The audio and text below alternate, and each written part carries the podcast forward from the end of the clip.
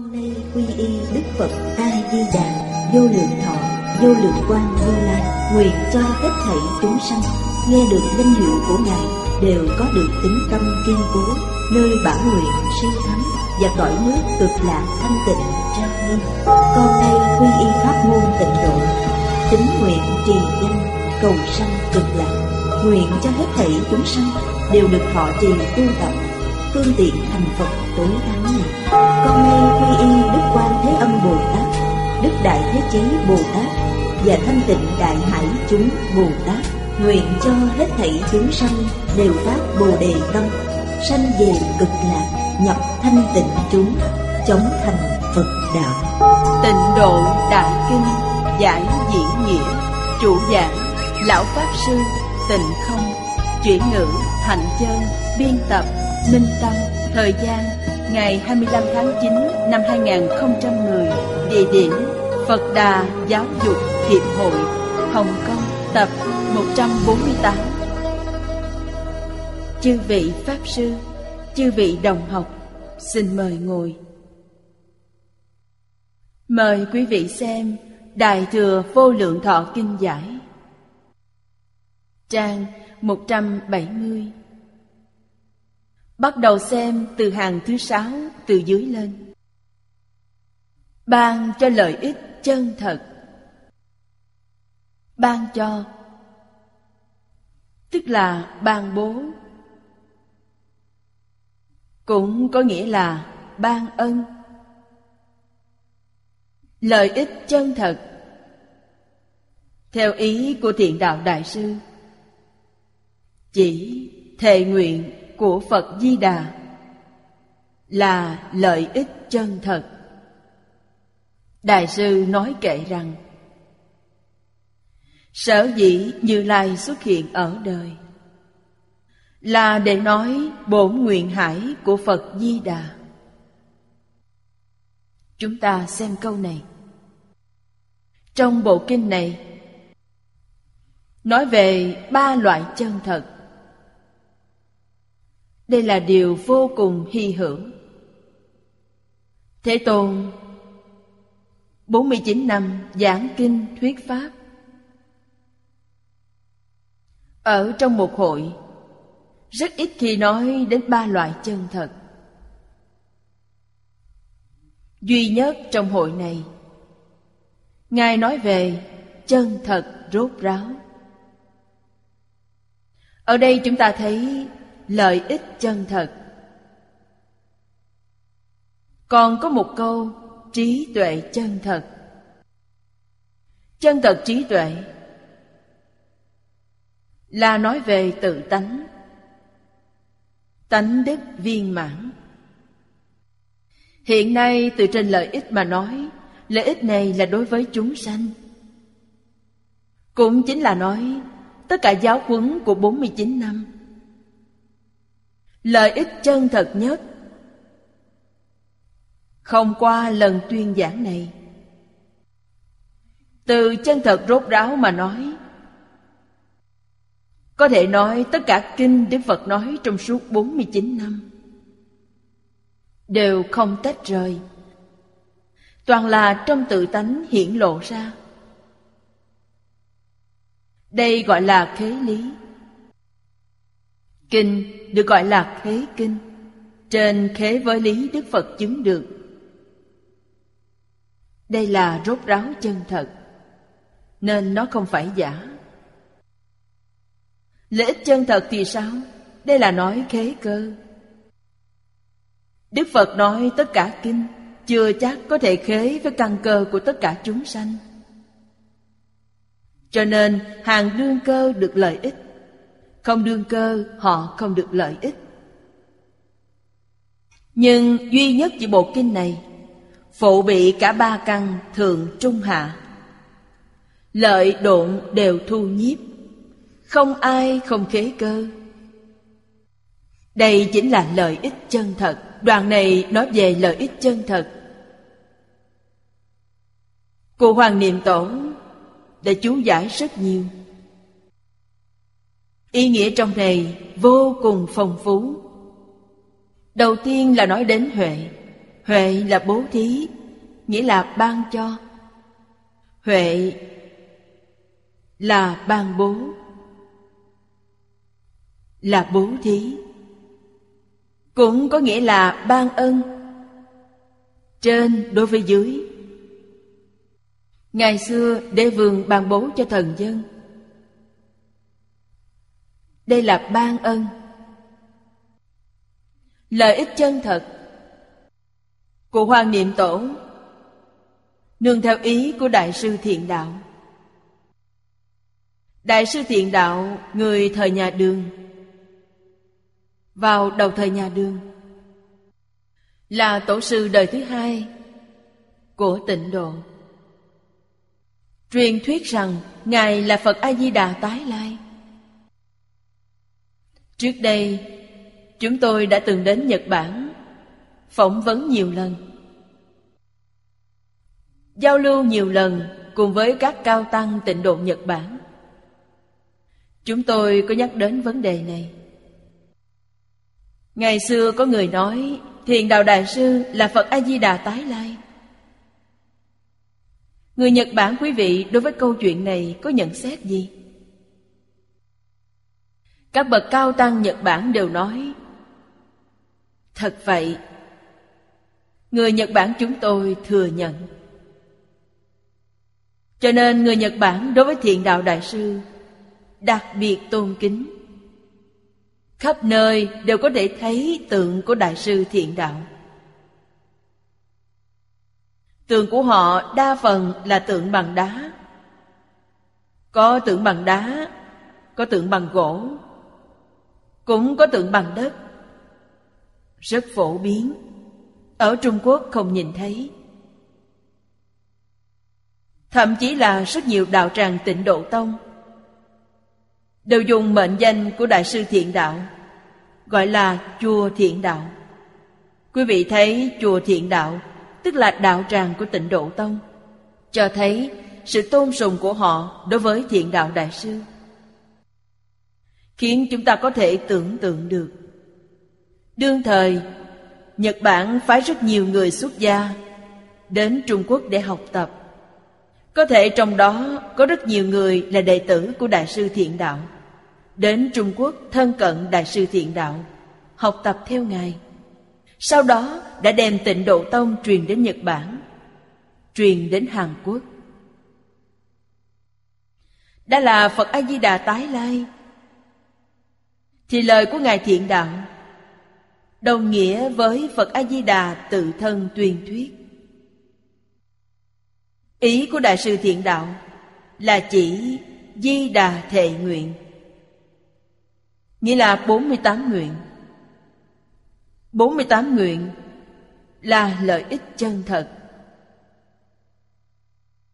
Nên Đại sư có hai câu nói Đây là bài kệ được truyền bá rất rộng. Người tu tịnh độ không ai không biết hai câu này. Ngài nói Sợ dĩ Như Lai xuất hiện ở thế gian? Duy chỉ nói Di Đà Bổn Nguyện Hải. Không riêng gì chỉ Đức Phật Thích Ca Mâu Ni Mà mười phương thế giới Quá khứ, hiện tại, vị lai Chúng sanh có cảm, Phật liền có ứng Khi Phật ứng hóa, Giống như trong Phạm Phổ Môn nói, Cần lấy thân Phật để được độ thoát, Ngài liền hiện thân Phật để thuyết Pháp đây gọi là Như Lai xuất thế. Như Lai xuất hiện ở thế gian này để làm gì? Duy nhất là giới thiệu với đại chúng về thế giới cực lạc của Phật A Di Đà. Chính là vì vấn đề này. Nói cách khác, đây là đại sự duy nhất khiến tất cả chư Phật Bồ Tát xuất hiện tại thế gian. Đại sự nhân duyên chính là giới thiệu tịnh độ cho chúng ta, giới thiệu thế giới cực lạc cho chúng ta. Các kinh giáo khác đều là nói thêm Thế gian này vẫn còn rất nhiều căn cơ, Nên nói những điều hợp với các căn cơ khác nhau Để giúp quý vị Chính là ý này Tám vạn bốn ngàn pháp môn, Một đời của Đức Thế Tôn có nói hết chăng? Không có Chọn ra mấy pháp môn trong tám vạn bốn ngàn pháp môn. Không phải có ý chọn Mà là căn cơ của chúng sanh cảm ứng khác nhau. Chúng sanh có cảm, Phật liền có ứng. Có căn cơ của loại này, Phật liền nói kinh giáo của loại này. Suốt 49 năm, những kinh luận Phật nói không nhiều. Trong tình hình này chúng ta biết, nhưng lợi ích chân thật của Phật đối với tất cả chúng sanh là giúp tất cả chúng sanh vĩnh viễn thoát ly luân hồi trong đời này vĩnh viễn ra khỏi mười pháp giới, siêu xuất mười pháp giới, một đời thành Phật. Đây chính là nguyện vọng bậc nhất mà chư Phật Bồ Tát ứng hóa đến thế gian. Nếu như nghiệp chướng nặng nề, không có nhân duyên này, nghĩa là nói rồi quý vị cũng không tin. Không lý giải được, không thể nương theo pháp môn này tu học. Đức Phật liền dùng phương pháp khác để giúp quý vị Giúp quý vị nâng cao cảnh giới Phương pháp này có thể tin, có thể hiểu, có thể hành trì, Là giúp ta một đời thành Phật. Không thành Phật được, cũng giúp quý vị nâng cao cảnh giới. Đức Phật từ bi biết bao. Bởi thế pháp môn này là lợi ích cứu cánh viên mãn. Quả là khó được. Chúng ta phải ghi nhớ hai câu nói này của đại sư thiện đạo chân giải khen ngợi rằng đây là trước tác của người nhật bản thử kim gia. Quý vị xem người nhật bản đối với thiện đạo đại sư không gọi tên mà gọi là kim gia. Kim là hiện tại đây là thời nhà đường Quý vị xem, người ta dùng từ gia đây không phải trong tôn giáo. Trong tôn giáo không có cách xưng hô này. Từ gia này Về sau chúng ta thường dùng như Phật gia Nho gia, đạo gia. Xưng gia là sao? Là đại học vấn. Là đại đức đại năng. Chúng ta thường khen ngợi người có thành tựu ngôn luận của một nhà trong này hàm nghĩa rất thâm sâu. Độc bộ diệu thích. Là đại sư thiện đạo giải thích giải thích quá tuyệt diệu. Trước đây chưa ai nói, đây là độc bộ. Người ta chưa từng nói đến. Hai câu này sở dĩ như lai xuất hiện ở thế gian duy đó đến bổn nguyện hải của Phật Di Đà. Thuận thử tổ thích. Tức thuận theo giải thích của các bậc cao tăng tổ sư. Lấy bổ nguyện Di Đà, Làm lợi ích chân thật. Tức có thể dùng tám vạn bốn ngàn pháp môn Để xiển dương giáo lý, Làm rõ nghĩa này. Xiển dương giáo lý chính là dạy học. Từ chỗ này chúng ta lãnh hội một cách rõ ràng rằng, Phật giáo không phải tôn giáo, Mà Phật giáo là giáo dục. Phật Bồ Tát xuất hiện ở thế gian để làm gì? Để dạy học. Xiển dương giáo lý nghĩa là dạy học.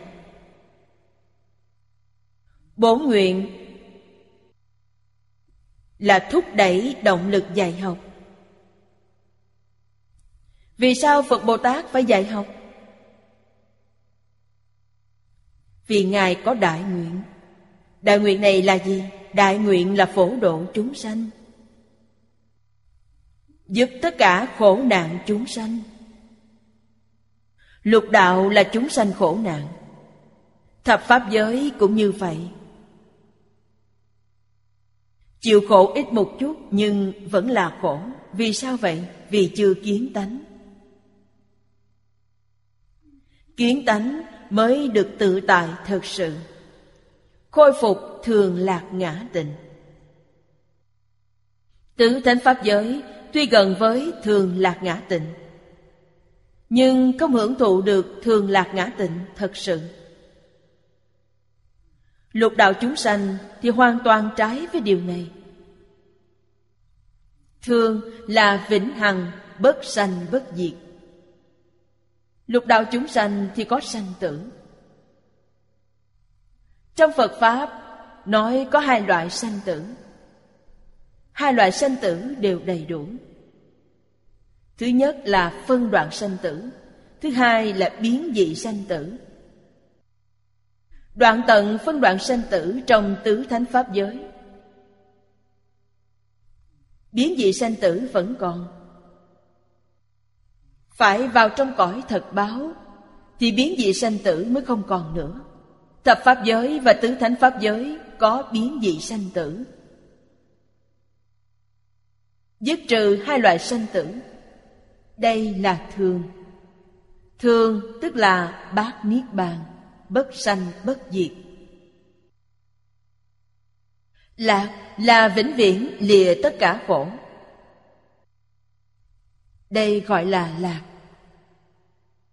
Trong phàm phu lục đạo có lạc không? Không có. Chúng ta thấy có người rất vui. Phật nói lạc là hoại khổ. Khi ta vui không cảm nhận được, Khi niềm vui qua đi thì mới cảm nhận được. Nó là hoại khổ. Cổ nhân nói, Quý vị xem làm quan lớn, Khi còn chức vị Thì cảm thấy rất vinh quang Bao nhiêu người ngưỡng mộ. Nhưng khi không làm nữa, Không thấy ai đến thăm hỏi mình, Liền cảm thấy rất khổ. Khi địa vị thế lực không còn, Như vậy là hết, Gọi là hoại khổ. Không phải chơn lạc chân lạc là vĩnh hằng. Không ảnh hưởng bởi hoàn cảnh bên ngoài. Ngã là tự tại, chủ tể. Ở trước có nói, hai ý nghĩa này trên thân thể chúng ta đều không có. Tịnh là thanh tịnh cũng không có. Tâm không thanh tịnh, thân cũng không thanh tịnh. Thân tâm ô nhiễm nghiêm trọng. Thế nên, Thế gian này có tên Thường lạc ngã tịnh. Không có thực thường lạc ngã tịnh. Trong cõi thật báo trang nghiêm có, Đúng là thường lạc ngã tịnh. Cho nên, Đức Phật phải giúp chúng ta trở về thường lạc ngã tịnh. Đây gọi là lìa khổ được vui. Mãi mãi thoát ly mười pháp giới. Trở về đến cõi thật báo. Cõi thật báo vẫn chưa viên mãn. Nhưng Đức Phật giúp chúng ta Chỉ có thể giúp đến cõi thật báo. Lên cao hơn nữa thì Ngài cũng đành chịu. Bản thân chúng ta có cách nào chăng? Bản thân cũng không có cách nào. Trong cõi thật báo là đợi thời gian sau ba đại A Tăng kỳ kiếp, Thì tập khí vô thị vô mình tự nhiên không còn nữa. Quý vị sẽ được cứu cánh viên mãn. Cứu cánh viên mãn trong Kinh Hoa Nghiêm gọi là diệu giác vị. Trở về thường tịch quan tịnh độ. Đây mới gọi là cứu cánh viên mãn. Phật Bồ Tát xuất hiện ở thế gian. Chính là để làm công việc này.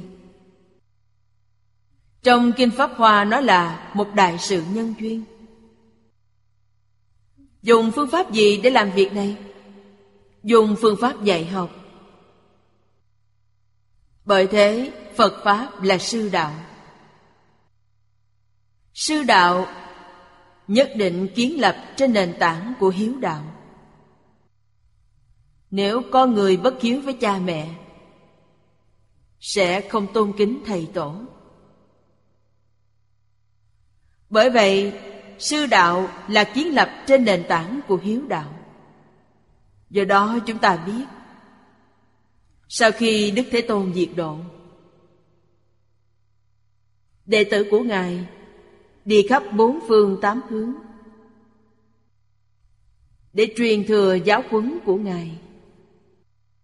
Từ trên lịch sử chúng ta thấy, có nơi một hai trăm năm là diệt, biến mất. Có nơi được năm sáu trăm năm, Có nơi sáu bảy trăm năm. Duy chỉ ở Trung Quốc Thì Phật Pháp thực sự mọc rễ. Đâm chồi, khai hoa, kết trái. Còn thu thắng hơn cả bản địa Ấn Độ. Đây là nguyên nhân gì? Mảnh đất này tốt. Trước khi Phật giáo chưa truyền đến Trung Quốc Thì nền văn hóa ở đây ít nhất cũng có hơn 10.000 năm. Tôi tin Tuy lịch sử 5.000 năm không có văn tự ghi chép 5.000 năm trước không có văn tự Ấn Độ Bà La Môn giáo Có thể đẩy về trước hơn 10.000 năm Còn mảnh đất Trung Quốc này, trí tuệ đức năng của cổ nhân, chúng ta tin rằng ít nhất cũng có hơn 10.000 năm. Không có văn tự, nhưng vẫn truyền từ đời này qua đời khác.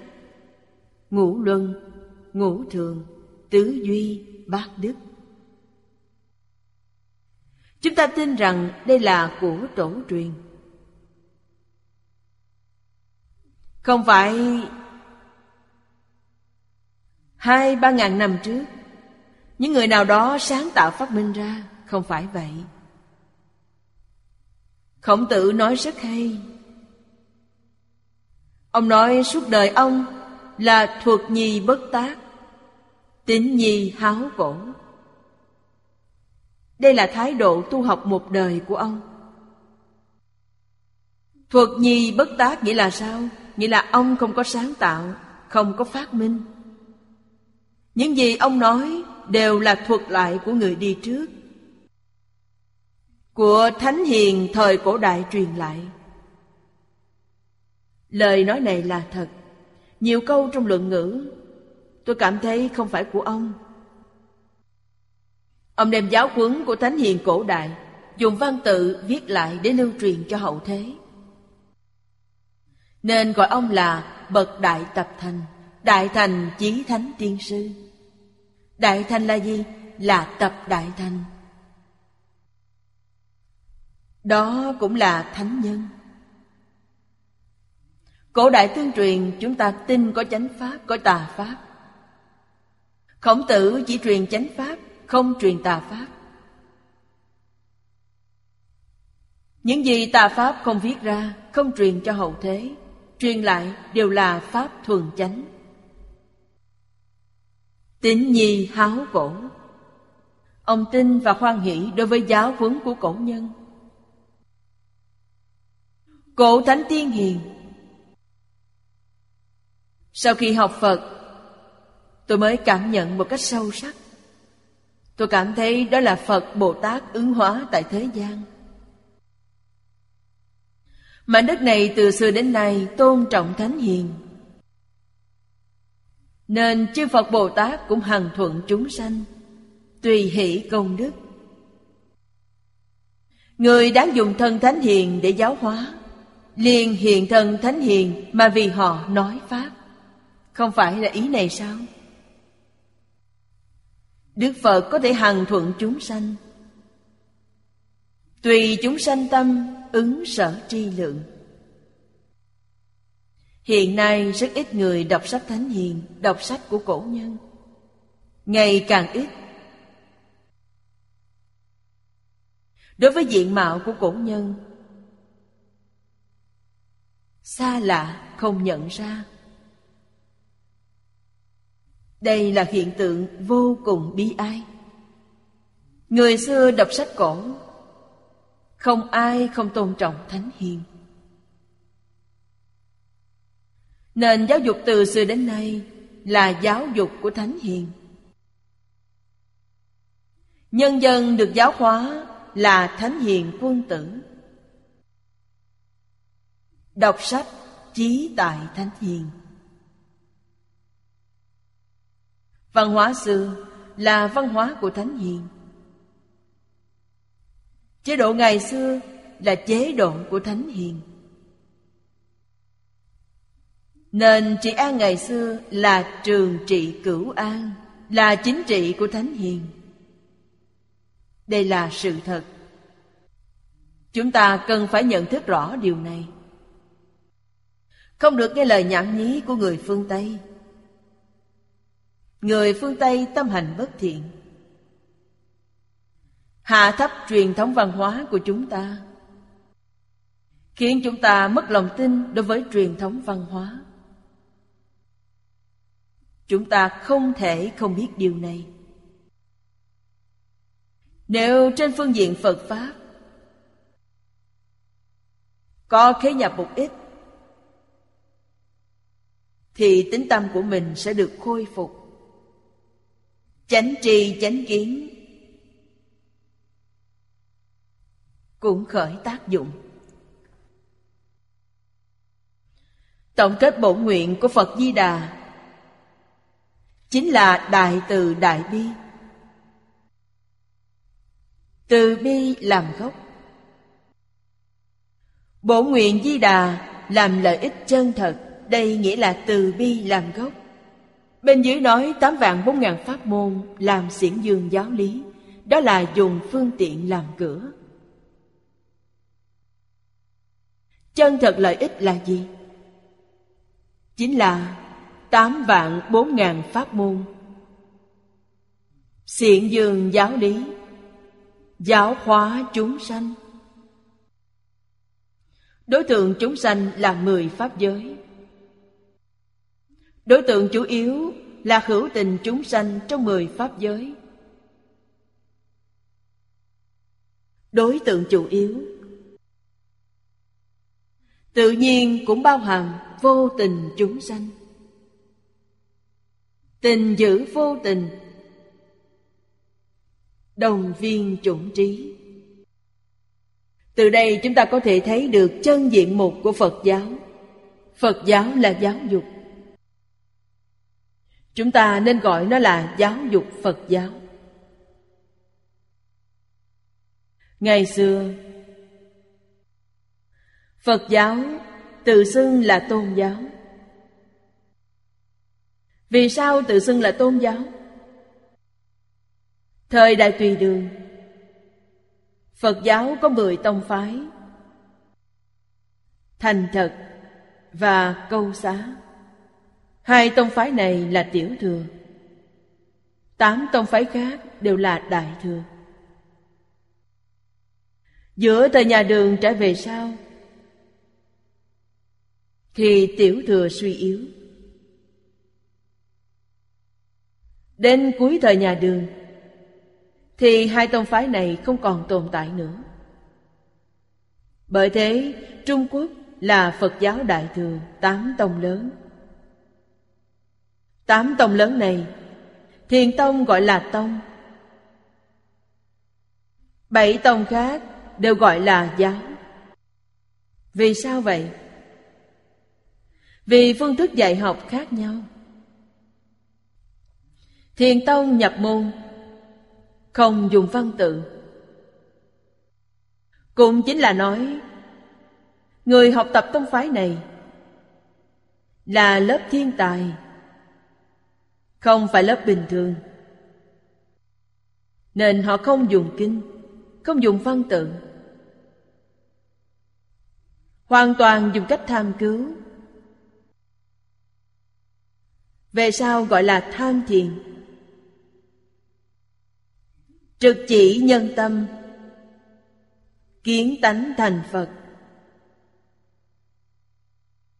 Họ dùng phương pháp này Phương pháp này cao siêu.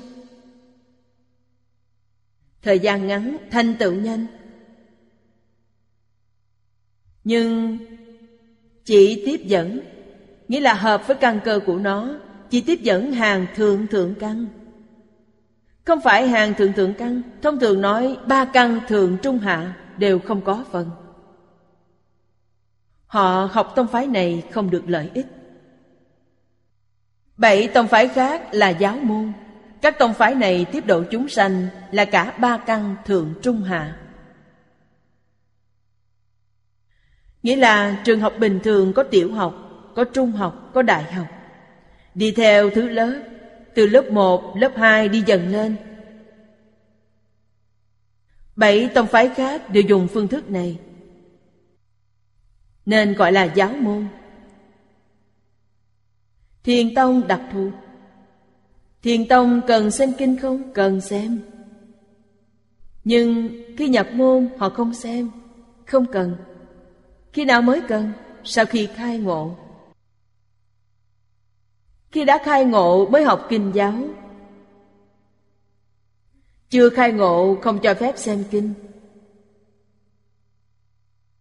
Nên gọi là ngộ rồi khởi tu sau khi khai ngộ, Xem những kinh luận này không cần giảng. Họ vừa xem là hiểu, Là thông đạt. Trong kinh điển chúng ta thấy trường hợp này, Chính là Bồ Tát Long Thọ. Đây là 600 năm sau khi Đức Thế Tôn diệt độ. Xuất hiện ở Ấn Độ Phật giáo chưa truyền đến Trung Quốc. Phật giáo truyền đến Trung Quốc là một ngàn năm sau khi Đức Thế Tôn diệt độ. Bốn trăm năm trước, Bồ Tát Long Thọ xuất hiện tại Ấn Độ. Ngài là bậc thượng thượng căn. Sau khi khai ngộ, Học tập kinh điển của Đức Thế Tôn nói trong 49 năm Ngài mất bao nhiêu thời gian? Ba tháng. Ngài thông triệt tất cả kinh điển Đức Phật Thích Ca Mâu Ni nói trong suốt 49 năm. Quả là đáng nể. Ngài đúng là người thông minh tuyệt đỉnh. Trước đây chúng ta nghĩ thế nào cũng nghĩ không ra. Vì sao vậy? Quý vị xem, Dù thông minh đến đâu, Nếu xem kinh từ đầu đến cuối, Nhiều kinh điển như thế thì ít nhất phải hai, ba mươi năm mới có thể xem hết được. Ba tháng thì làm sao có thể? Tôi đọc Pháp Bảo Đàn Kinh của Lục Tổ Huệ Năng Thì mới dứt trừ được nghi vấn này Tôi thấy trong Pháp Bảo Đàn nói về Lục Tổ Ngài không biết chữ Ngài khai ngộ khi 24 tuổi. Cổ nhân thường nói đồng hàng đố kỵ lẫn nhau. Ngũ tổ truyền y bác cho Ngài, người khác không phục. Không phục nên gây phiền phức cho Ngài, muốn đoạt lại y bác. Ông là cái gì? Một chữ cũng không biết. Chưa từng đến giảng đường lần nào cũng chưa đến thiền đường. Vậy thì dựa vào điều gì mà lấy y bác? Thế nên khi y bác truyền xong, Ngũ tổ dạy ngài nhanh chóng ra đi, Trốn cho kỹ. Quý vị xem, Người trong chùa đều đuổi theo. Đều muốn đoạt lại y bác. Trên đường lánh nạn, Ngài gặp một vị tỳ kheo ni Truyền thọ trì Kinh Niết Bàn. Kinh Niết Bàn rất dài, phân lượng rất lớn. Vị tỳ kheo ni này nhất môn thâm nhập Trường thời phương tu Người xưa đều như vậy cả. Mỗi ngày đọc tụng. Ngài ở bên cạnh nghe. Đợi cô ta đọc xong Ngài liền tìm vị tỳ kheo ni này. Nói cho cô ta nghe ý nghĩa trong kinh mà cô vừa mới đọc. Vị tỳ kheo ni này nghe xong giật mình, ngỡ người, Ngài nói quá hay. Liền hai tay đưa kinh đến thịnh giáo Ngài. Ngài nói, tôi không biết chữ. Ngài không biết chữ, sao lại nói hay đến thế? Ngài nói, Vấn đề này không liên quan đến việc biết chữ hay không biết chữ. Đại sư Huệ Năng, trong đời Ngài độ 43 người. Nghĩa là trong số đệ tử 43 người này đạt được cảnh giới như Ngài. Minh tâm kiến tánh, đại triệt đại ngộ Tỳ kheo vô tận tạng là một trong số đó. Trong kinh ta lại thấy thêm một trường hợp nữa Càng rõ ràng hơn. Thiền sư Pháp Đạt Thọ trì Kinh Pháp Hoa. Ông đến Tàu Khê. Đảnh lễ lục tổ.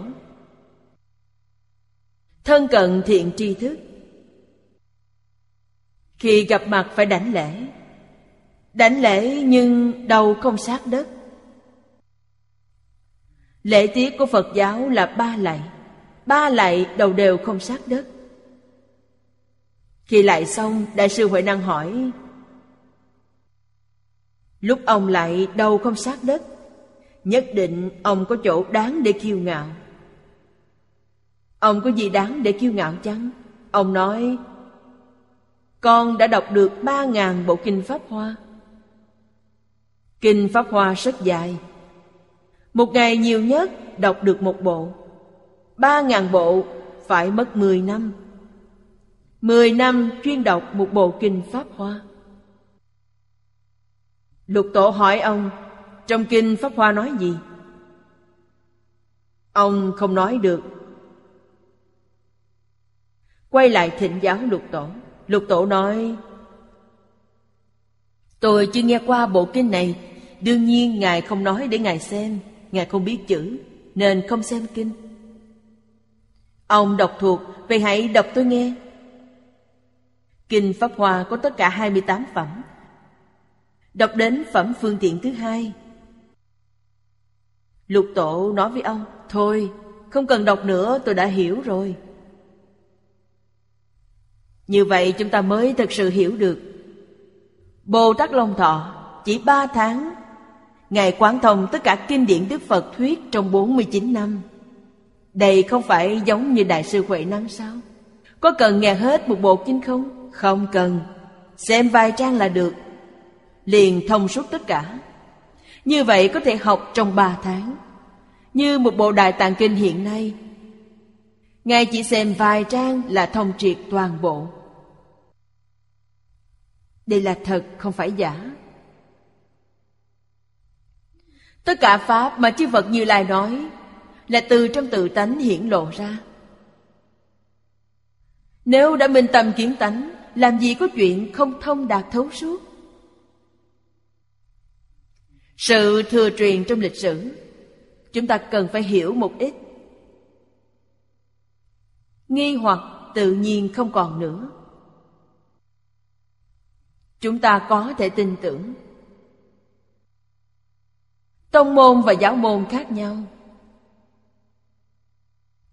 Hàng thượng thượng căn và thượng trung hạ đích thực không tương đồng. Nhưng hàng tưởng tượng căn thì quá ít. Trong ngàn vạn người khó có được một người. Hàng căn tánh trung hạ đặc biệt nhiều. Cho nên giáo môn rất phát triển. Có bảy tông phái thuộc giáo môn. Thiên thai Pháp Hoa Tông. Hiền Thủ Tông ở Ngũ Đài Sơn. Pháp tướng Duy Thức Tông của Từ Ân Tự Lại còn có Tam Luận Luật Tông ở Trung Nam Sơn Tịnh Độ Tông ở Lô Sơn vào thời nhà đường, mật tông từ Ấn Độ truyền sang. Nhưng tông phái này đều thuộc các trường học bình thường. Từ cạn mà vào sâu không có thiện căn, Thì giúp quý vị trồng thiện căn. Đã có thiện căn, Thì giúp quý vị tăng trưởng thêm. Trong bảy tông phái này, Duy chỉ có tịnh độ tông Là ba căn phổ bị, Lợi độn toàn thu. Mà còn như thế nào? Một đời thành tựu viên mãn. Quả là không thể nghĩ bàn. Đây chính là hôm nay nói về lợi ích chân thật Phật giáo ngày xưa Trong tông môn giáo môn Đó là nền giáo dục chủ yếu chân thật Nói với ai? Nói với mười pháp giới Giáo dục chủ yếu trong mười pháp giới là Phật Pháp, giáo dục Phật Pháp. Dạy học chủ yếu, giáo hóa tôn sùng. Giáo dục thế gian. Không có cách nào khiến quý vị phá mê khai ngộ. Liễu sanh tử xuất tam giới. Giáo dục thế gian không làm được. Duy chỉ có Phật Pháp.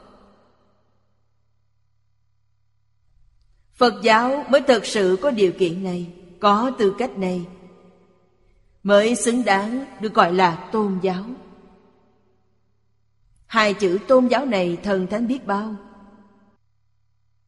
Vĩ đại biết bao. Chúng ta dùng một câu nói Để nó rõ tánh chất của nó. Nó là giáo dục cứu cánh viên mãn. Chí thiện, khắp biến pháp giới, hư không giới. Trong Kinh văn nói, ban cho lợi ích chân thật. Đặc biệt chỉ tịnh độ tông của giáo môn. Chúng ta thấy hai câu nói của Đại sư Thiện Đạo. Có thể chứng minh cho chúng ta thấy.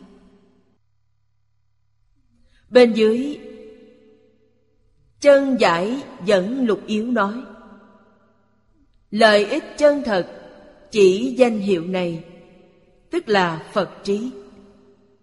Câu này thật sự là không thể nghĩ bàn.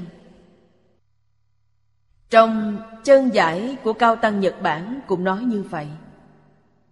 Ngày nay chân thật là danh hiệu Phật trí. Ngài Thiện Đạo nói, Pháp tạng khi còn ở nhân địa, Thành tựu sự chân thật nên gọi là bổn nguyện chân thật. Mở ra năm nguyện chân thật. Hợp với một câu danh hiệu. Nên biết chân thật này thông triệt, Giáo hành tính chứng. Giáo hành tính chứng là tổ sư tịnh độ tông Nhật Bản đề ra. Giáo là kinh điển, hành là tu hành. Làm sao thực hành lý luận? Giáo huấn trong kinh điển vào trong cuộc sống hàng ngày, đó là hành. Vì sao không đặt tính ở đầu tiên mà đặt tính ở đây? Nó cũng rất có lý Vì đến đây ta mới thật sự tin Hiện nay chúng ta tin Phật Không phải là tin thật Các bậc Đại Đức Tổ Sư nói Cũng rất tân bốc chúng ta Rất khen ngợi chúng ta Nói niềm tin của chúng ta là gì Gọi là chánh tính Chánh tính nghĩa là ta không phải mê tín Mà là chánh tính Không phải chánh tính Ở đây mới là chánh tính Chánh tính là gì? Thông qua giáo, thông qua hành. Đây mới là tinh thật. Sao tin thật là chứng? Chứng gì? Là đã vãng sanh. Họ hành trì. Đại sư Thanh Lương nói tính giải hành chứng. Nhưng tổ sư Nhật Bản lại nói, giáo hành tính chứng. Đều có lý đều nói một cách vô cùng sâu sắc Người Nhật Bản có một số giải thích sâu sắc hơn chúng ta hay hơn chúng ta? Chúng ta phải tường tận khi học tập. Đoạn này nói, Mở ra năm nguyện chân thật. Năm nguyện này ở sau có nói đến? Hợp lại chính là một câu danh hiệu. Công đức danh hiệu không thể nghĩ bàn. Bên dưới nói, nên biết. Lợi tức là lợi ích lớn của danh hiệu. Sự cứu cánh của lợi ích lớn này Tức diệu quả vô thượng niết bàn. Lợi ích của danh hiệu này là gì? Danh hiệu này khiến ta thành Phật. Danh hiệu này có thể giúp ta chứng được diệu quả vô thượng niết bàn. Còn có gì lớn hơn lợi ích này nữa? Không còn Vì sao vậy? Bây giờ chúng ta niệm danh hiệu Không tương ưng với tánh đức Lúc nào đó niệm thật sự tương ưng Thì ra danh hiệu chính là diệu quả vô thượng bồ đề Không phải gì khác Chính là cứu cánh diệu quả mà chư Phật chứng được. Ý nghĩa này quá thâm sâu.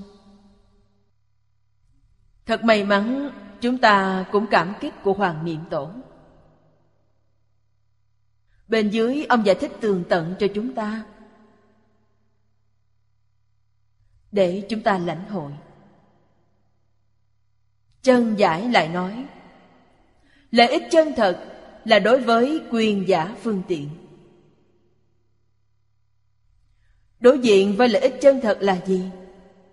Tức phản diện là gì? Phản diện là quyền giả phương tiện.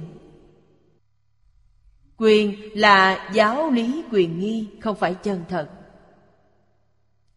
Ví dụ, Đức Phật dạy chúng ta chứng quả A-la-hán Chứng quả Bích Chi Phật. Cao hơn nữa là chứng quả vị Bồ Tát. Đây được gọi là quyền nghi giáo. Là giả, Là pháp phương tiện không phải chân thật. Vậy chân thật là gì? Chân thật là thành tựu quả Phật cứu cánh viên mãn. Diệu giác vị chính là quả Phật cứu cánh viên mãn. Đây gọi là lý chân thật. Nên lấy Pháp thế gian so với tiểu thừa. Thế gian chúng ta. Pháp thế gian này là phương pháp dạy học. Chúng ta có thể nói là giáo dục thế gian. Giáo dục của cõi người, cõi trời. Nếu so sánh với tiểu thừa thì sao? Tiểu thừa chân, Pháp thế gian là giả. Vì sao vậy? Dạy học của Pháp thế gian Cao nhất có thể sanh đến trời sắc giới và trời vô sắc giới nhưng không ra khỏi luân hồi lục đạo. Tiểu thừa có thể vượt khỏi luân hồi lục đạo. Tiểu thừa là thật. Pháp thế gian là giả. Pháp thế gian sanh đến trời phi tưởng phi phi tưởng. Trời vẫn còn thọ mạng. Đến khi thọ mạng đến, thì không thể tiếp tục lên cao. Không thể nâng cao thì sao? Họ đọa lạc xuống dưới đây là luân hồi bị đọa lạc xuống. Trèo cao thì té nặng. Đây là một đạo lý nhất định. Pháp thế gian không sánh được với tiểu thừa. Vậy tiểu thừa so với đại thừa thì sao? Đại thừa thêm vào quyền đại thừa. Lấy tiểu thừa so với quyền đại thừa. Quyền đại thừa chân Mà tiểu thừa giả. Quyền đại thừa là gì? Thiên thai tông nói tứ giáo. Tạng thông biệt viên. Thông giáo và biệt giáo đều là quyền đại thừa. So với tiểu thừa Thì quyền đại thừa là thật, Tiểu thừa là giả. Tiểu thừa chỉ dừng lại ở thanh văn. Duyên giác trong tứ thánh pháp giới. Không có cách nào nâng đến quả vị Bồ Tát và Phật. Lấy quyền đại thừa so với thật đại thừa Đại thừa chân thật. Thông thường chúng ta gọi Hoa Nghiêm và Pháp hòa là Pháp Nhất Thừa. Nếu Đại Thừa sánh với Nhất Thừa Thì Nhất Thừa là chân, Quyền Đại Thừa là giả. Pháp Nhất Thừa trong Phật Pháp chỉ có ba bộ kinh. Hoa Nghiêm và Pháp Hoa đã truyền đến Trung Quốc, Còn một bộ chưa truyền đến là Kinh Phạm Võng. Trong phân giáo của các bậc cao tăng xưa nay đều thừa nhận, Kinh nhất thừa chỉ có ba bộ. Thật đại thừa là chân, Quyền đại thừa là giả. Lấy quyền đại thừa có hoa nghiêm, pháp hoa. So với nguyện thứ 19 của Di Đà. 19 là chỉ trong văn của ngụy Dịch nói, Bản dịch thời nhà ngụy là năm loại nguyên bản dịch. Trong kinh văn có bốn câu này. Phát tâm Bồ Đề. Tu các công đức. Chí tâm phát nguyện. Muốn sanh nước ta. Nếu khoa nghiêm và pháp hoa So với nguyện này, Thì nguyện thứ 19 là thật, Mà hoa nghiêm và pháp hoa là giả Vì sao vậy? Vì hoa nghiêm và pháp hoa Lễ vãng sanh làm lợi ích của kinh Lợi ích của kinh này Đối với tất cả chúng sanh là gì? Là vãng sanh sau cùng của Kinh Hoa Nghiêm là thập đại nguyện phương quy về cực lạc. Kinh Hoa Nghiêm đến sau cùng là Phổ Hiền Bồ Tát. Niệm Phật vãng sanh thế giới cực lạc, Như vậy lợi ích của Hoa Nghiêm ta đã đạt được. Nếu không thể vãng sanh thế giới cực lạc, Thông thường mà nói, Họ không phải là hàng thượng thượng căn. Người thuộc hàng căn tánh thượng trung hạ Cao nhất chỉ có giải ngộ. Giải ngộ không được, Chưa chứng. Không ra khỏi mười pháp giới. Nguyện thứ 19 ra khỏi mười pháp giới. Cho nên nguyện thứ 19 là thật. Mà Pháp Hoa và Hoa Nghiêm là giả. Vì Hoa Nghiêm và Pháp Hoa không ra khỏi nguyện thứ 19 Lấy nguyện thứ 19 so với nguyện 20 Đây cũng là dùng bản nguyện dịch của Khương Tăng Khải. Nghe danh hiệu ta, muốn sanh về nước ta, Trong các nước bổn, Chí tâm hồi hướng muốn sanh nước ta. Như vậy nguyện thứ 20 là thật, Mà nguyện thứ 19 là giả. Lấy nguyện thứ 20 so với nguyện thứ 18 So sánh với nguyện thứ 18 Nguyện thứ 18 là 10 niệm tất sanh. Nguyện 20 là giả, Mà nguyện 18 là thật. Nay là chân thật trong chân thật, Viên đốn trong viên đốn. Quý vị xem, Từng tầng từng tầng phân tích cho chúng ta hiểu. Chứng minh lợi ích chân thật là vãng sanh thế giới cực lạc. Bây giờ chúng ta xem tiếp bản hội tập của Hạ Niên Cư. Đây là mấy nguyện trong kinh văn. Ông ta đã hội tập như thế nào? Chúng ta xem nguyện thứ 19 trước. Nghe danh phát tâm. Nguyện thứ 19 nói, Khi ta làm Phật, Mười phương chúng sanh Nghe danh hiệu ta Phát tâm Bồ Đề, Tu các công đức, Phụng hành sáu ba la mật, Kiên cố bất thoái lại lấy thiện căn hồi hướng, Nguyện sanh nước ta. Điều này rất quan trọng. Nguyện là bổn thân Phật A-di-đà phát nguyện. Ngài nói lúc ta làm Phật, Ngài đã thành Phật. Đây không phải giả. Chúng sanh trong mười phương thế giới. Không phải chỉ riêng địa cầu này. Mà vô lượng vô biên cõi nước chư Phật trong mười phương. Trong này biết bao nhiêu chúng sanh, Bao nhiêu Phật Bồ Tát đang giáo hóa. Phật Bồ Tát xuất hiện ở thế gian, Đối diện với chúng sanh. Trong tâm chỉ nghĩ đến truyền thọ pháp môn tịnh độ. Chính là bộ kinh vô lượng thọ này. Là 48 nguyện này.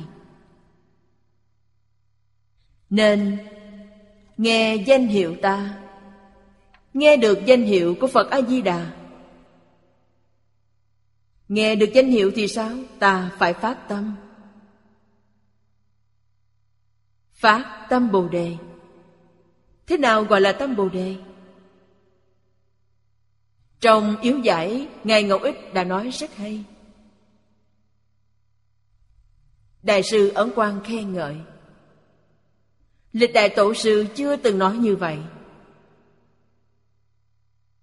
Nhưng Ngài Ngọc Ích đã nói ra, Thực sự phát tâm cầu sanh thế giới cực lạc, Tâm này chính là tâm vô thượng Bồ Đề. Giải thích này quá hay. Trước đây, các đời tổ sư nói, Tâm Bồ Đề là chí thành tâm, Thâm tâm, Hồi hướng phát nguyện tâm. Nói như vậy chúng ta cũng rất khó hiểu. Trong khởi tín luận Bồ Tát Mạ Minh nói là trực tâm Thâm tâm, đại bi tâm. Quý vị xem Ngẫu Ích Đại Sư nói rất hay. Chính là dùng cái chân tâm đó Nhất định phải cầu sanh thế giới cực lạc Thân cận Phật A-di-đà. Tâm này gọi là tâm vô thượng Bồ Đề. Nói như vậy có thông suốt không? Thông suốt Quý vị thật sự đã thấy được Phật A-di-đà Vãng sanh thế giới cực lạc. Như vậy là tâm Bồ Đề này đã hoàn toàn viên mãn. Đây chính là các bậc tổ sư. Tôi tin lời của chư vị tổ đức. Trước đây Đại sư Chương Gia nói với tôi, Phật Pháp coi trọng thực chất, Không coi trọng hình thức. Trong kinh điển nói đến hình thức. Một niệm chân tâm cầu sanh thế giới cực lạc đây là thực chất. Thực chất quan trọng hơn hình thức. Nhất tâm nhất ý cầu sanh tịnh độ. Phải phát tâm này. Sau đó như thế nào? Tu các công đức. Các công đức là gì? Là danh hiệu. Câu danh hiệu này đầy đủ vô tận công đức Của tất cả Như Lai trong mười phương ba đời. Quý vị tu công đức gì cũng đều là phụng phật Nhưng niệm có Phật hiệu này là hoàn chỉnh. Tất cả công đức đều bao hàm trong đó. Quý vị xem, không tuyệt vời sao? Ở trước của chú giải này nói rất nhiều. Sau cùng cũng là hợp vào một câu danh hiệu. Hiểu được đạo lý này, Đặc biệt là trong hoàn cảnh hiện tại của chúng ta, Xã hội động loạn, Địa cầu thiên tai thảm họa quá nhiều. Chúng ta nên ứng đối như thế nào? Dùng một câu A-di-đà Phật. Thiết thực, Buông bỏ vàng duyên. Phùng hành sáu ba la mật. Kiên cố bất thoái, Điều này rất quan trọng. Lục ba la mật là cương lĩnh tu hành của Bồ Tát. Đầu tiên bố thí là gì? Là buông bỏ vàng duyên, Tức là bố thí. Nhất tâm niệm Phật Nghĩa là trì giới Đây là gì? Đạo cộng giới Trong tâm chỉ có Phật A-di-đà thì tất cả mọi lỗi lầm, nghiệp chướng đều không còn. Ngày nay chúng ta nói đệ tử quy, cảm ứng thiên, thập thiện nghiệp. Quý vị nói một câu A-di-đà Phật này phải chăng là bao hàm tất cả? Đạo cộng giới. Nhẫn nhục ba la mật. Tất cả đều có thể nhẫn nhịn. Không tính toán so đo, Không còn phân biệt. Hằng thuận chúng sanh, tùy hỷ công đức. Nhẫn nhục xuất hiện. Đặc biệt trong kinh hoa nghiêm, Trong Hoàng Nguyên Quán Của Quốc sư Hiền thủng. Chúng ta hiểu được Biến Pháp giới hư không giới với ta là nhất thể, Cùng một tự tánh thanh tịnh viên minh thể. Từ nhất thể khởi nhị dụng. Tiếp theo là thị tam biến. Khi hiểu thật sự, Thì không có gì không buông được. Không có gì không thể tiếp thu. Tất cả đều có thể tiếp nhận, Nghĩa là nhẫn nhục ba la mật Bên dưới là tinh tấn. Nhất tâm niệm Phật là chân thật tinh tấn. Nhất tâm niệm Phật chính là thiền định, Là trí tuệ bát nhã. Hoàn toàn nói từ trên phương diện thực chất. Câu Phật hiệu này kiên cố bất thoái. Lại lấy thiện căn hồi hướng, Tất cả thiện căn ta tu được, Không có gì khác ngoài mục đích hồi hướng tất cả để cầu sanh tịnh độ. Hồi hướng tất cả Pháp giới chúng sanh, Cùng sanh về cực lạc. Nguyên văn này đến đoạn sau chúng ta sẽ nói tường tận hơn Nguyện thứ 19 là nghe danh phát nguyện. Nguyện 20 còn thù thắng hơn nguyện 19. Nguyện 20 so với nguyện 19 Thì nguyện 20 là thật, nguyện 19 là giả. Nguyện 19 so với Pháp Hoa và Hoa Nghiêm thì Pháp Hoa và Hoa Nghiêm là giả Nguyện thứ 19 là thật. Quý vị xem, Đây đều là cổ nhân so sánh. Nguyện thứ hai mươi, Lầm trùng tiếp dẫn. Nhất tâm nhớ đến ta. Ngày đêm không gián đoạn. Lúc lâm mạng chung, Ta cùng chư Bồ Tát hiện ra trước mắt. Trong khoảnh sát na, Liền sanh nước ta, Làm A Duy Việt trí Bồ Tát. Quý vị thấy có gì tuyệt vời bằng Đây là lợi ích chân thật Sanh đến thế giới cực lạc là thân phận gì? Là A Duy Việt Trí Bồ Tát. A Duy Việt Trí là tầng thấp nhất. Trong Kinh Hoa Nghiêm là sơ trụ. Hay nói cách khác, họ thoát ly mười pháp giới. Đến thế giới cực lạc trú ở đâu? Ở cõi thật báo trang nghiêm. Nói chúng ta sanh đến thế giới cực lạc, phàm thánh đồng cư, đó là gì? Phần của chúng ta, bổn phận của chúng ta là cõi phàm thánh đồng cư.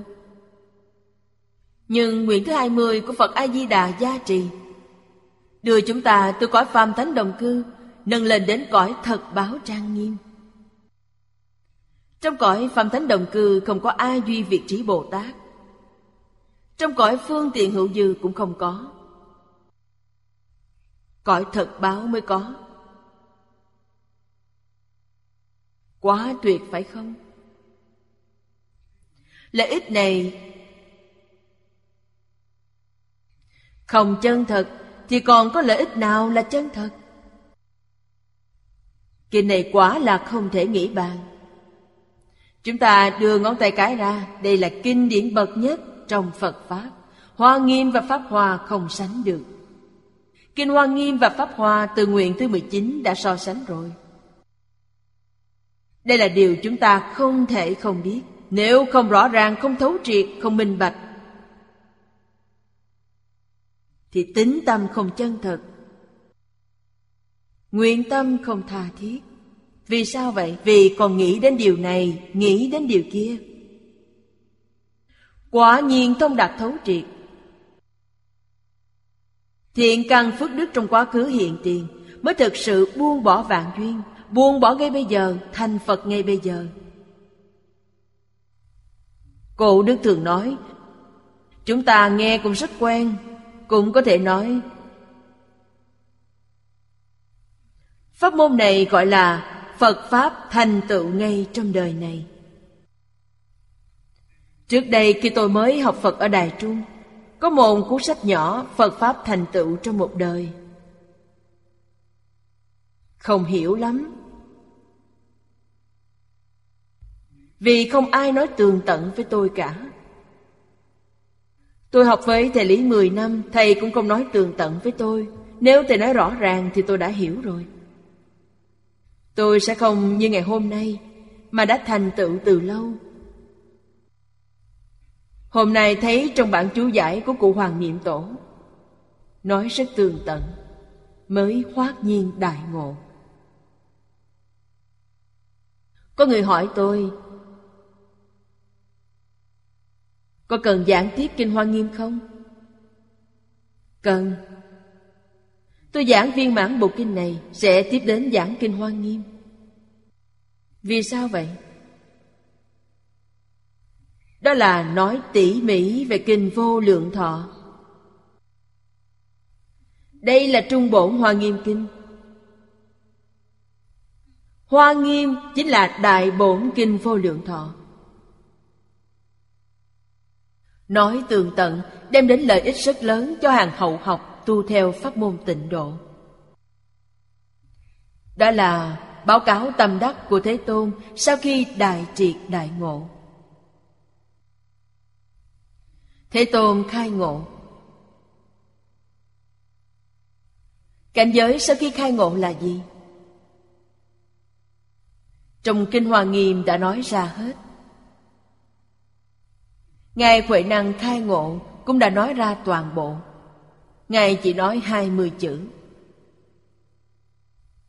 Hai mươi chữ đó chính là Đại Phương Quảng Phật Hoa Nghiêm. Khai triển hai mươi chữ này nghĩa là Kinh Hoa Nghiêm. Tóm lược Kinh Hoa Nghiêm tức là hai mươi chữ này. Khai hợp khác nhau. Bất luận là lý hay là sự đều không tăng, không giảm. Quá tuyệt diệu. Nhưng nguyện 20 này so với nguyện thứ 18 thì sao? Nguyện thứ 18 là thật. Nguyện thứ 20 cũng là giả. Vấn đề này nói từ đâu? Là từ mặt lợi ích mà nói. Đây là ban cho lợi ích chân thật. Nguyện thứ 18 là thập niệm tất sanh nguyện. Lúc ta làm Phật, Mười phương chúng sanh nghe danh hiệu ta chí tâm tín nhạo câu này rất quan trọng chúng ta biết mười phương chúng sanh, trong tất cả cõi nước chư phật khắp biến pháp giới, hư không giới như lục đạo chúng sanh, thập pháp giới chúng sanh. Nghe chư phật bồ tát. Diện thuyết. Pháp môn tịnh độ. Giảng giải kinh vô lượng thọ. Đây chính là nghe danh hiệu ta, Chí tâm tính nhạo. Chí tâm là chân thành đến tột đỉnh. Tính tâm như thế. Nhạo là yêu thích. Ta có thể buông bỏ tám vạn bốn ngàn pháp môn. Nhất tâm cầu tịnh độ, đến thế giới cực lạc. Tám vạn bốn ngàn pháp môn tự nhiên đầy đủ. Thông đạt tất cả tất cả thiện căn tâm tâm hồi hướng. Nguyện sanh nước ta cho đến mười niệm. Mười niệm này là tịnh niệm tương tục mà bồ tát đại thế chí đã nói. A-di-đà Phật, A-di-đà Phật Bốn chữ cũng được mà sáu chữ cũng được. Chỉ tâm tin hiểu ưa thích. Nguyện sanh nước ta. Cho đến mười niệm. Câu này tiếp nối câu kia. Đây gọi là tịnh niệm tương tục. Trong mỗi câu đều là tinh thật. Pháp hỷ vô lượng. Hoàng nguyện vô tận. Đều đầy đủ trong câu Phật hiệu này. Không hoài nghi, không tạp niệm Gọi là tịnh niệm Mười câu, câu này tiếp nối câu kia là tương tục phù hợp tiêu chuẩn của Bồ Tát Đại Thế Chí đưa ra. Nếu không được vãng sanh thì ta không thủ chánh giác. Ở sau có hai câu Duy có ngũ nghịch phỉ bán chánh pháp Hai câu này rất quan trọng Thế nào mới làm được vĩnh ly ngũ nghịch hủy bán? Chỉ tâm tin hiểu vui thích là được. Mặc dù có tội ngũ nghịch và tội hủy bán chánh pháp Thì tất cả đều được tiêu trừ. Vì không tiêu trừ thì không thể chí tâm, Không làm được chí tâm tính nhạo. Chí tâm tính nhạo có thể diệt trừ tất cả nghiệp chướng Đúng là vi diệu. Cho nên nguyện thứ 20 so với nguyện thứ 18 Thì nguyện thứ 20 cũng là giả. Là quyền giáo, đây là chân thật. Nó đến sau cùng Là hợp với một câu danh hiệu. Rất tuyệt. Chúng ta xem hai câu kết sau cùng của đoạn này. Nguyện 20 giả. Nguyện thứ 18 thật. Ở trang 171 Hàng thứ sáu từ dưới đếm lên. Này, Chân thật trong chân thật. Viên đốn trong viên đốn. Ban cho lợi ích chân thật. Chúng ta xem tiếp bên dưới. Sao chúng ta còn nghi hoặc? Phù viên đốn chí cực. Chữ phù này là trợ từ, Không có nghĩa. Viên đốn đến cực điểm. Cũng không qua hoa nghiêm và pháp hoa. Điều này các bậc cao tăng trong ngoài Xưa nay đều thừa nhận này, Hạ xuống làm quyền giả. Câu này rất quan trọng. Hạ thấp pháp hoa và hoa nghiêm. Nó là quyền là giả. Mà độc nhất khen ngợi kinh này Là nhất thừa nguyện hải, Sáu chữ hồng danh. Là bổn nguyện Phật Di Đà. Trước đây tôi từng giảng kinh này rất nhiều lần. Từng nói đến, Nhưng không nói tường tận như lần này. Tôi cũng từ quy nạp diễn dịch của cổ nhân để nói rõ. Sáu chữ hồng danh này chính là nền tảng. Triển khai sáu chữ hồng danh này, Tức là nguyện thứ 18 Triển khai nguyện thứ 18 chính là 48 nguyện. Triển khai 48 nguyện là bộ Kinh Vô Lượng Thọ. Triển khai Kinh Vô Lượng Thọ là Đại Phương Quảng Phật Hoa Nghiêm. Triển khai Kinh Hoa Nghiêm là tất cả kinh điển Đức Phật thuyết trong 49 năm. Ngày nay chúng ta gọi là Đại Tạng Kinh. Vấn đề này trong các buổi giảng tôi đã lặp đi lặp lại rất nhiều lần. Nếu như tóm lược lại, cả bộ đại tạng kinh thu nhỏ lại chính là hoa nghiêm. Hoa nghiêm thu gọn là kinh vô lượng thọ. Kinh vô lượng thọ tiếp tục tóm lược là 48 nguyện. Tóm lược tiếp 48 nguyện là nguyện thứ 18 nguyện thứ 18 thu gọn nghĩa là nam mô a di đà phật. Trước đây tôi đã nói đến điều này, Nhưng ở đoạn này nói tường tận hơn tôi nhiều, Rõ ràng hơn tôi nhiều Sáu chữ hồng danh Là viên trong viên, Đốn trong đốn, Chân trong chân Vì sao vậy? Vì sao vậy? Nghĩa là hỏi tại sao lại như thế? Cô Hoàng Niệm Tổ đã trích dẫn một đoạn trong chân giải để giải đáp. Chân giải trả lời rằng, Ngày nay nói đến lợi ích. Không phải nói từ trên thực tế, Không nói từ trên chân thật rốt ráo, Không nói từ nơi trí tuệ chân thật, Mà nói từ lợi ích chân thật. Lợi ích chân thật. Nói từ đây đó là giả, Đây là thật. Vì sao vậy? Vì ở đó nói nhanh chóng thành Phật đạo, Nhưng không thấy người nhanh chóng thành Phật. Dùng Kinh Hoa Nghiêm làm ví dụ. Sau Kinh Hoa Nghiêm 53 lần tham bái của thiện tài đồng tử, Một đời thành Phật đạo. Trường hợp này quả đúng là một đời thành Phật. Thiện tài đồng tử đã thành tựu Nhưng không nhìn thấy người tu kinh hoa nghiêm có thành tựu như thiện tài đồng tử?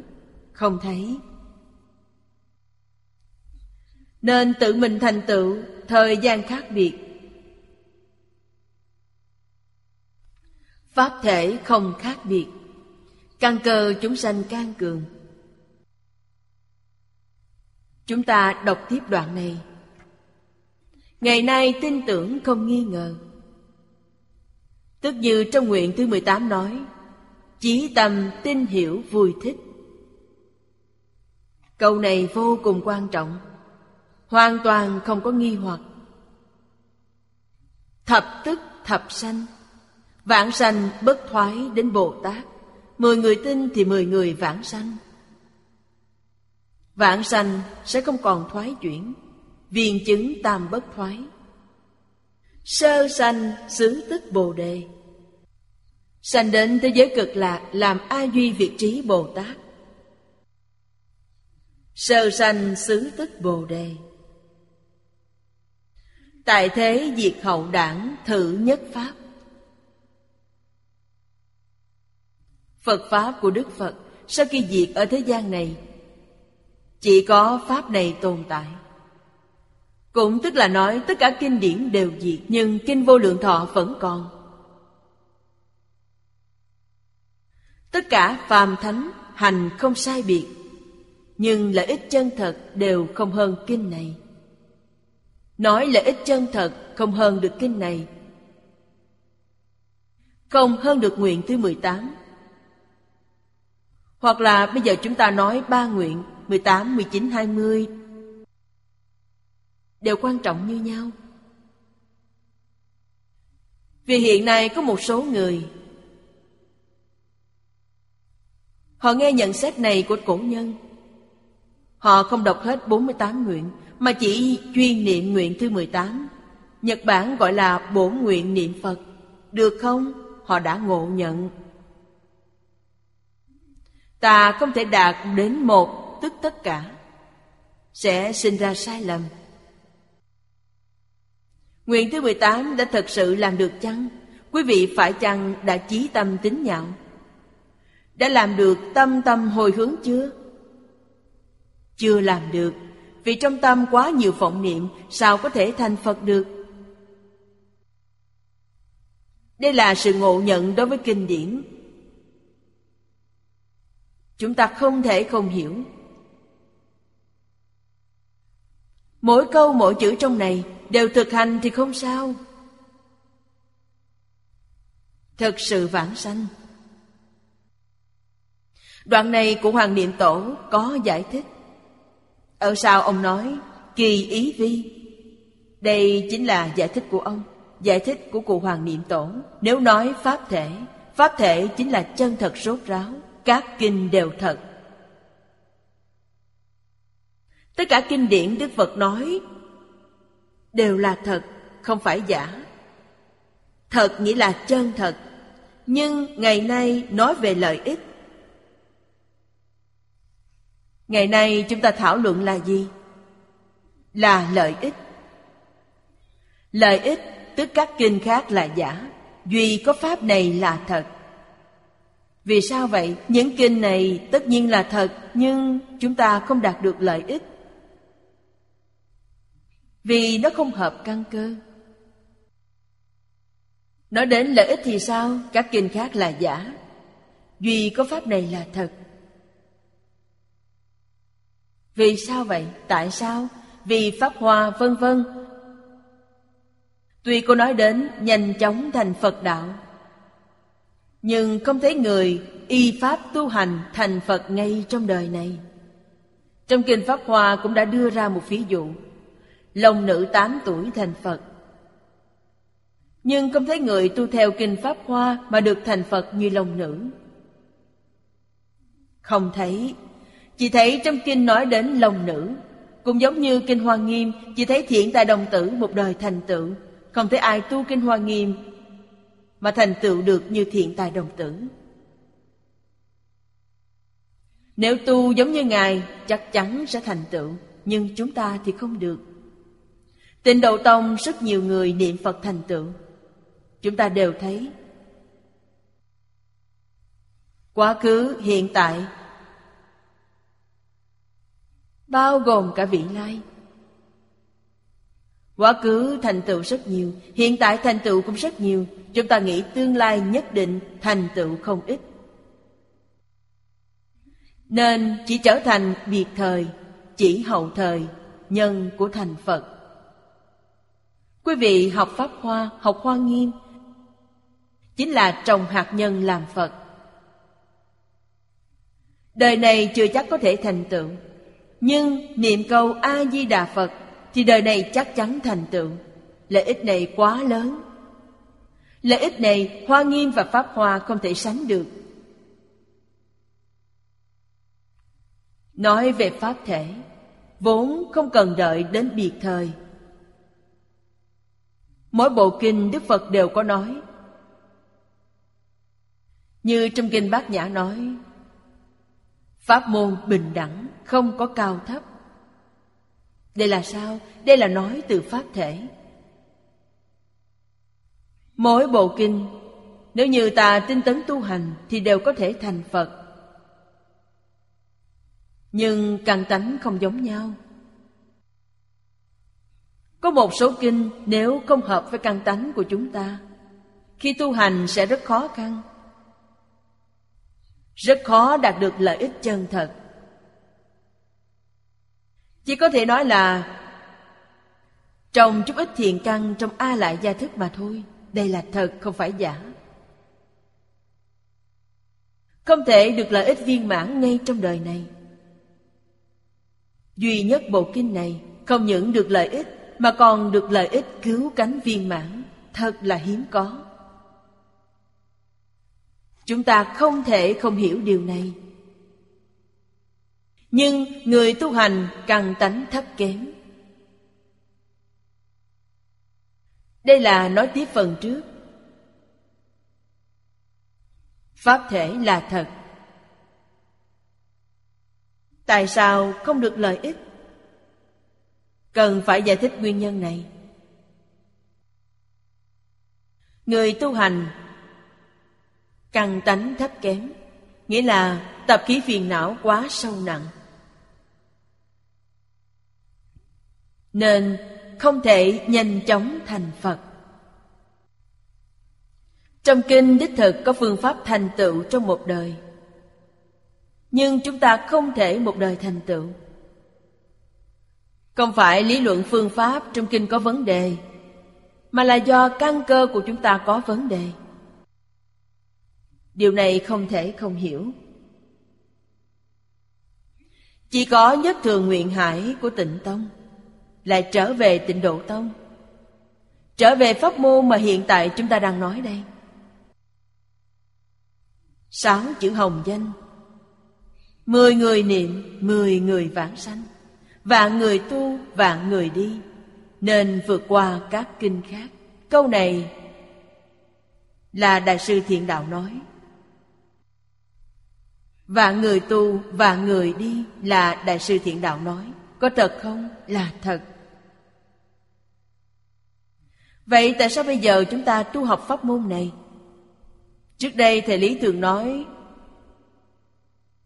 Dùng liên xã Đại Trung làm ví dụ Trong một vạn niên hưởng, Thì vãng sanh thật sự chỉ có hai, ba người. Đại sư Tiện Đạo nói là vạn người tu, vạn người đi. Hiện nay tu tịnh độ, Vì sao trong một vạn người chỉ có một, hai người vãng sanh? Phải chăng là kinh có vấn đề, Giáo có vấn đề, Phương pháp có vấn đề? Đều không phải, Đều không có vấn đề gì. Vấn đề ở chỗ chúng ta không y giáo phụng hành Ngày ngày đọc 48 nguyện nhưng không làm được Quý vị xem, chúng ta đưa ra ba lời nguyện này là ba nguyện quan trọng nhất trong 48 nguyện. Từ tính quan trọng của nó, đây là một, hai, ba. Nguyện thứ 18 là quan trọng bậc nhất.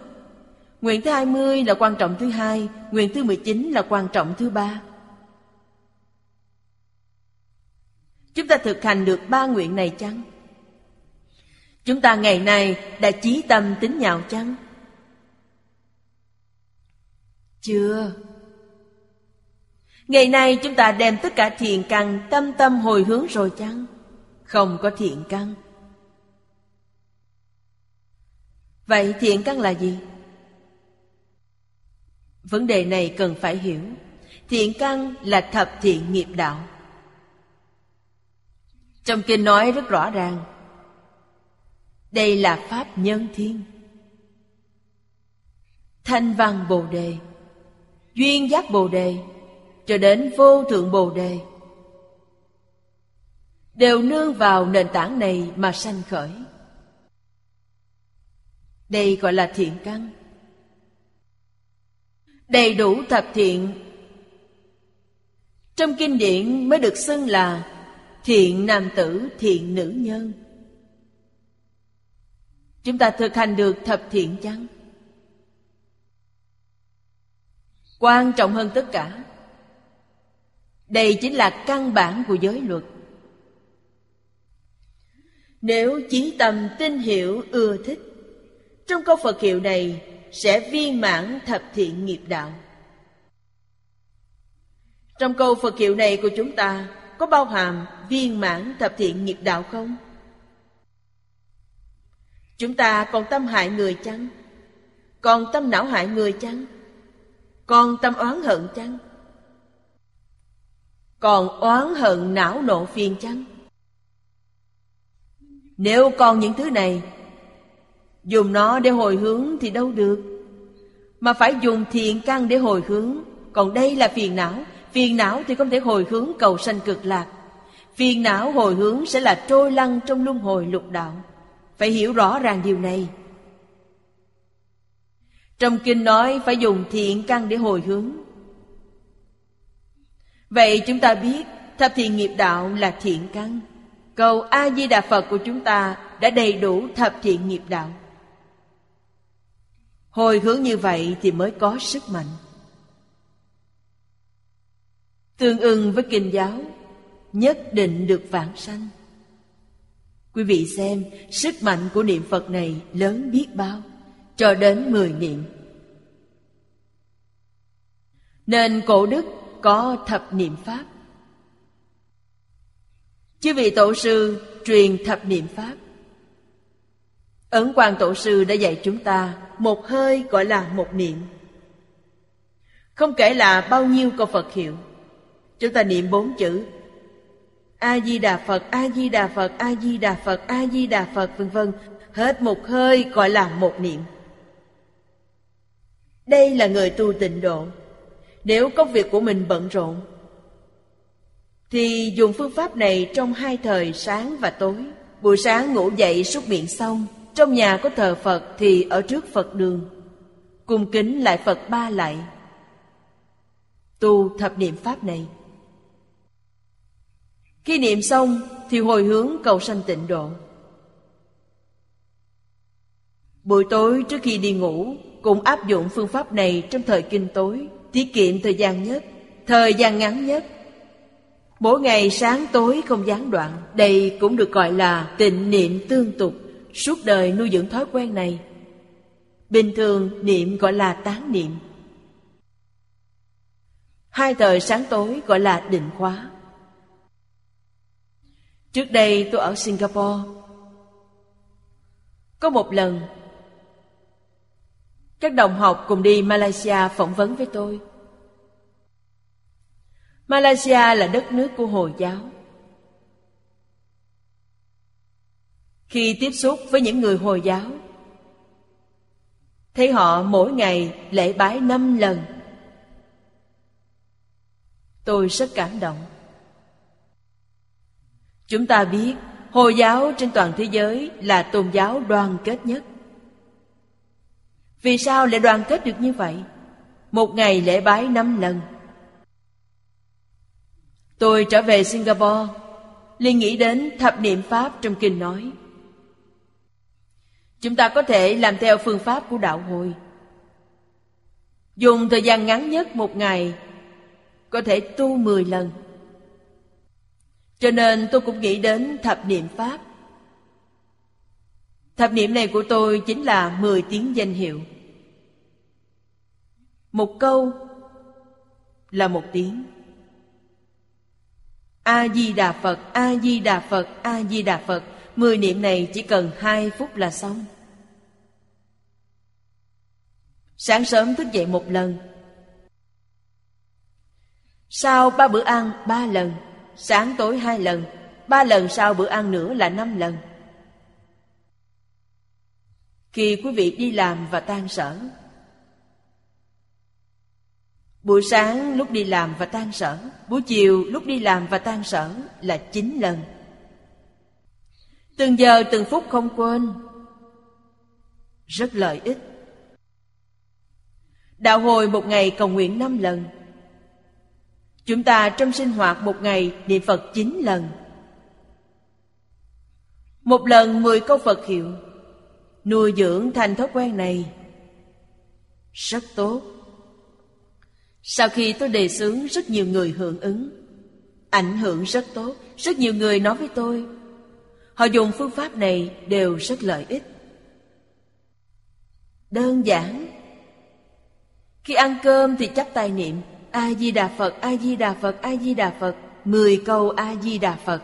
Ăn cơm xong cũng chắp tay niệm mười câu A-di-đà Phật. Đây gọi là kết trai. Không cần sáng tối trước lúc ăn cơm. Không dùng thức đó. Chúng ta dùng cách niệm A-di-đà Phật chỉ tầm tin hiểu ưa thích. Công đức thù thắng không thể nghĩ bàn. Quả đúng là Mười người niệm, mười người vãng sanh. Vạn người tu, vạn người đi Hoàn toàn là thật. Hiện nay niệm Phật đường Vốn thì niệm Phật đường không giảng kinh. Chỉ niệm có Phật hiệu này. Vì sao vậy? Vì mọi người đều chí tâm tính nhạo đều hiểu. Hiện nay không hiểu.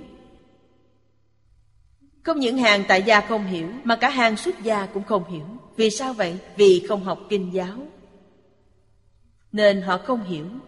Không hiểu thì làm sao? Sở dĩ không hiểu, nên tôi đề ra, mỗi ngày ít nhất ở niệm phật đường, nghe kinh bốn tiếng. Nghe kinh gì? Nghe kinh vô lượng thọ. Nghe kinh thập thiện nghiệp đạo. Bây giờ vẫn chưa lo đủ nên bổ sung thêm hai loại. Đây là đối với người sơ học. Người tu học đã lâu thì không cần. Tu lâu ngày chỉ cần nghe kinh vô lượng thọ là được. Người sơ học nhất định phải đặt vững ba nền móng. Đệ tử quy, cảm ứng thiên, thập thiện nghiệp đạo. Cần phải nghe vài lần thì trong tâm mới có căn bản. Đương nhiên tốt nhất là thực hành nó làm được mới thực sự là thiện nam tử, thiện nữ nhân. Phát tâm như vậy mới tương ưng. Thả, chúng ta xem tiếp hai câu sau. Thứ nhất, vãng sanh tất chứng Bồ đề. Thứ hai, pháp diệt. Phật pháp diệt, chỉ có kinh này độ thoát chúng sanh. Chỉ có bộ kinh này còn lưu lại một trăm năm. Thứ ba, Phàm thánh niệm Phật đều bình đẳng như nhau. Sanh đến thế giới cực lạc là bình đẳng, Đều là A Duy Việt Trí Bồ Tát. Sớ sao? Đây Đây là một câu của Đại sư Liên Trì. Tề chư thánh ư phí ngôn. Phí ngôn chính là sáu chữ hồng danh. Tề là ngang nhau. Ngang với ai? Địa vị bình đẳng với 41 vị Pháp thân đại sĩ. Một câu A-di-đà Phật. Nên nói lợi ích chân thật không có gì hơn được Pháp này. Trong kinh nói đến lợi ích chân thật. Không hơn được 48 nguyện. Và câu Phật hiệu này Không hơn được. Những kinh văn này chúng ta phải năng nổ nghiên cứu, lãnh hội tường tận. Như vậy, đối với người niệm Phật chúng ta sẽ có lợi ích thù thắng vô lượng vô biên. Hôm nay hết giờ rồi, chúng ta học đến đây. Nam Mô A Di Đà Phật Nguyện đem công đức này hồi hướng bốn ân và ba cõi Nguyện khắp Pháp giới các chúng sanh đồng sanh cực lạc thành Phật đạo, chúng Phật tử đạo tràng tịnh độ. Nam mô A Di Đà Phật.